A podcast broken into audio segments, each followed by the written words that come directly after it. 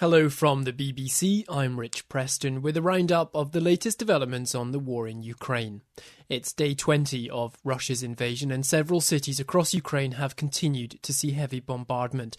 Residential buildings were again hit in the capital, Kiev. The BBC's Lise Doucet is there. There were several blasts. They shook the centre of the city at about 5 a.m., about the same time as every day, but these lit up the city.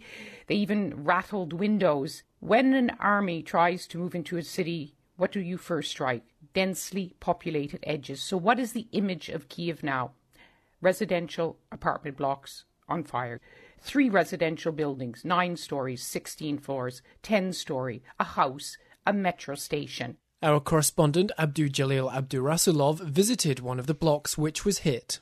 There were a lot of speculations whether the Russian troops would be willing to do that because the capital of Ukraine has a symbolic value for them as well, with all those Orthodox churches. However, the sites like this suggest that the Russian troops are ready to use brutal force in order to take Kiev. Air raid sirens have also been sounding in other parts of the country, including the central city of Uman. That's where the BBC's Sarah Rainsford is. A very nervous time for many people here, right across this country. And even here in Uman, where we are now, where, you know, it's a beautiful sunny day, there are people out and about. You know, it kind of, apart from the air raid siren that you can hear in the background, it kind of feels a little bit normal. But even so, we were just speaking to a woman who just happened to be on the bench next to us whose mother is stuck in Chernigov, which is under attack. She herself got out a week ago. She's desperate to get back there. She's desperate to know how her family are. So, it, you know, it, it's not normal. Nothing is normal here anymore.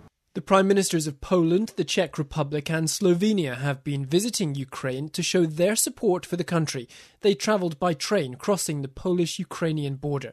Poland's Deputy Foreign Minister Marcin Siedlec spoke to the BBC. This visit is a sign of solidarity. We just want to show to the um, Ukrainian administration, to President Zelensky, to Prime Minister Shmyhal, that he is not alone, that he can count on us, on his neighbors, on the Central European countries, but also on the entire European Union. This war is not over, and we hope that uh, Ukraine will succeed in prevailing and uh, protecting their security and their independence.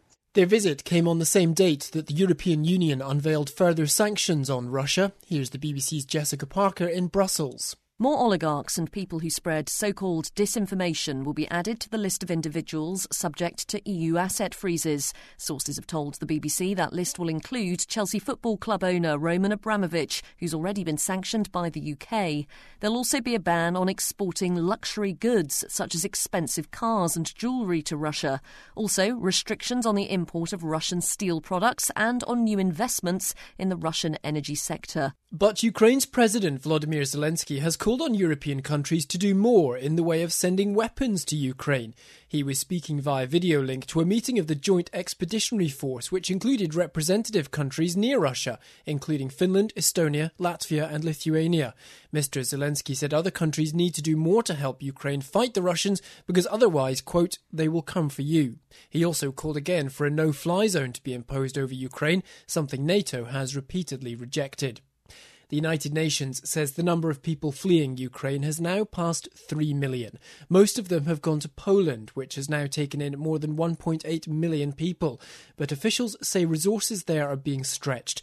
Matt Saltmarsh is with the UN Refugee Agency in Poland's capital, Warsaw. The pressure is, is really building and it has built there is a lack of, of housing, social services are coming under pressure local authorities, mayors. We heard from the mayor of Warsaw last night and the deputy interior minister. Both of them were saying that Poland needs more help from its neighbours and it's going to need it very, very soon. Meanwhile, in Russia, rights activists say they're concerned for the safety of a journalist who interrupted a live TV news bulletin to protest against the invasion of Ukraine.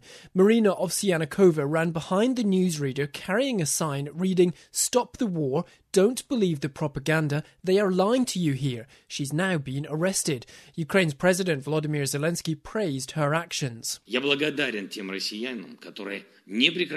I am grateful to those Russians who do not stop trying to convey the truth, to those who fight disinformation and tell the truth, real facts, to their friends and loved ones, to those who are not afraid to protest.